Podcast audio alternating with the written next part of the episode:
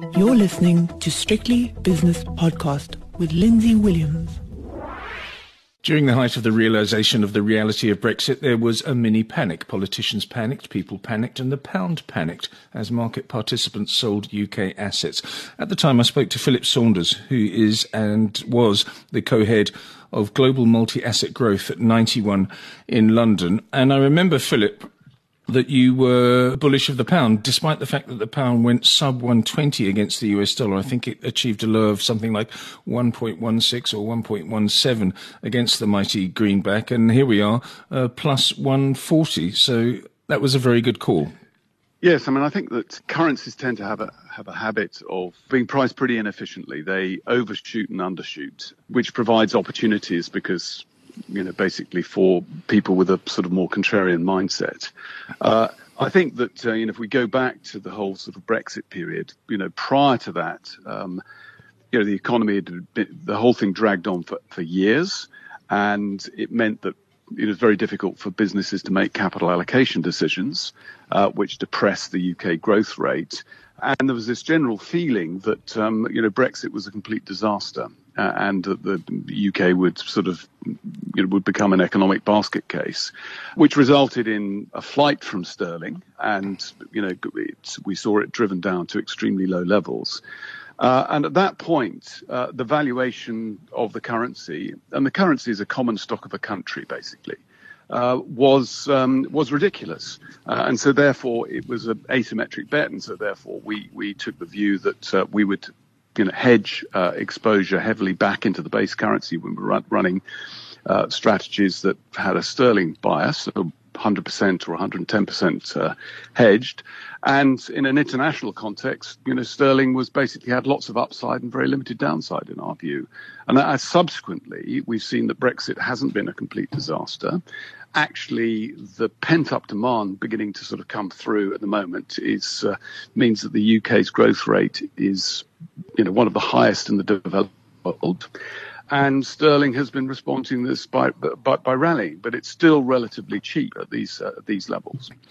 How do you approach it when it comes to the currency? Is the currency just uh, superfluous to your your core strategy, or do you say to yourself, well, actually, because we're bullish of the pound, then we should be looking at these asset classes, and these asset classes are being influenced by the weak pound, as it was, as I said in my introduction, sub 120, and therefore should we be looking at it as a rather convoluted way of asking you how influential is the currency to your strategy in global multi-asset growth?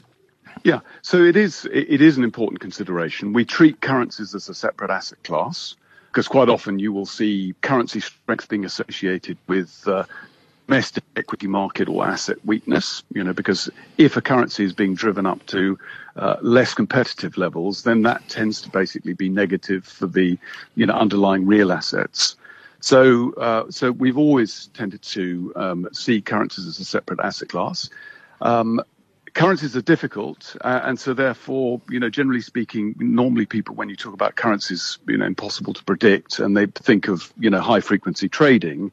We take a much more strategic approach, and we're only really interested if a currency has become sort of fundamentally misvalued and where the underlying fundamentals are moving in a uh, more positive or more negative negative uh, direction. So I think that if, if you look ahead over the next decade or so, uh, returns from the conventional asset classes, you know, look from current valuations, uh, look pretty skinny. Uh, and so therefore, if you can include uh, an additional opportunity set in the form of international currencies, uh, not just developed market currencies, but emerging market currencies, then I think there's an opportunity to augment returns. It's a different source of returns. Often they you know, the, they behave in a way that's uncorrelated with conventional equities and conventional bonds. During the height of the Brexit panic, which I referenced again in my introduction, did you see unbelievable opportunities, whether it be in equities, whether it be in gilts or in the currency itself. You you must have had a little bit of a. I mean, bonanza is a rather glamorous word, but you must have seen opportunities and you must have taken advantage of them. I would have thought. Yes, the key point really is that in episodes of market dislocation. You know that tends to create attractive entry points for assets that um, that tend to get uh, driven to extremes in either direction it's interesting that uh, UK equities have been a pretty horrific place to be. You know, so if you have UK equity bias in your portfolio, you've really suffered because basically, particularly compared to US equities, which have done phenomenally well on a relative basis, you know, UK equities have remained underperformers for five years until relatively recently. And now you're seeing particularly domestic beneficiaries, FTSE 250 mid-cap stocks, uh, that have had a pretty awful time. They basically sort of been on fire recently. And, you know, again, it's, it's required patience. Yes. But sterling has actually been strengthening quietly for some time now. You know, the lows are way behind us now.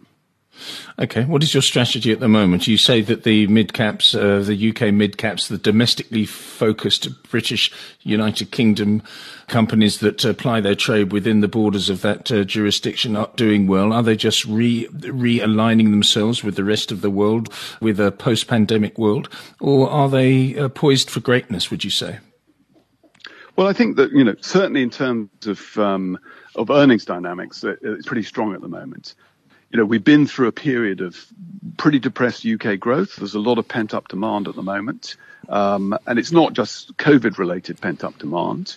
It relates to businesses that have been sitting on their hands because of the extraordinary uncertainty. Would you, you know, go ahead and invest in a new plant or open new branches and so forth?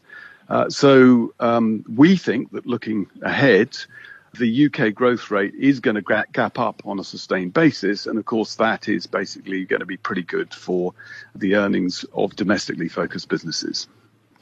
Okay, your strategy now. It must have changed on a couple of occasions since the Brexit mini crisis. But obviously, there was your core strategy, which remains at Ninety One. I know it does, speaking to you and your colleagues over the years. But have there been little tweaks here and there? And if so, what is the latest tweak? What are you doing? latest tweak. So the latest tweak has been to fade the sort of cyclical exposure within our portfolios on the equity side and to add some duration back. So the fading of cyclicals. So cyclicals having underperformed, you know, value stocks and so forth, underperformed growth stocks. And that was exaggerated in particular after the COVID crisis where you know literally it was digital businesses, um, growth businesses, and cyclical businesses were basically sort of ignored by investors. That started to really change sort of around during the autumn, and so we had basically sort of moved our portfolios equity wise in in that direction. Um, uh, we've seen extraordinary, you know, ra- extraordinary rally in a lot of those stocks uh, that's taken many of them from being abs- absurdly cheap to being very expensive. Uh, and so therefore, you know, we think that inflation is not the problem that, you know, people are concerned about at the moment. We've got a cyclical inflation issue, but longer term, I think inflation is going to be pretty well behaved. And if that is the case, uh, then value stocks and cyclical stocks are going to have a less powerful carrier wind uh, than than people who are concerned about inflation believe might well be the case. Uh, so we've lent against that. Uh, we've added back some growth stocks. Um, and on the fixed income side, we, you know, basically didn't like bonds because valuations were terrible, but we've seen the initial phase of an adjustment. Uh, everybody's negative about bonds, and we like things that everybody is negative about, quite simply, you know, as we've been discussing in, in, in the context of sterling. Philip, thank you so much for your insight. Philip Saunders is the co-head of Global Multi-Asset Growth at Ninety One in London. The views and opinions expressed in these podcasts are those of Lindsay Williams and various contributors and do not reflect the policy, position, or opinion of any other agency, organization, employer, or company associated with strictlybusinesspodcast.com. Assumptions made on the analyses are not reflective of the position of any other entity other than the speaker or the author. And since we are critically thinking human beings, these views are always subject to change, revision, and rethinking at any time. Please do not hold us to them in perpetuity.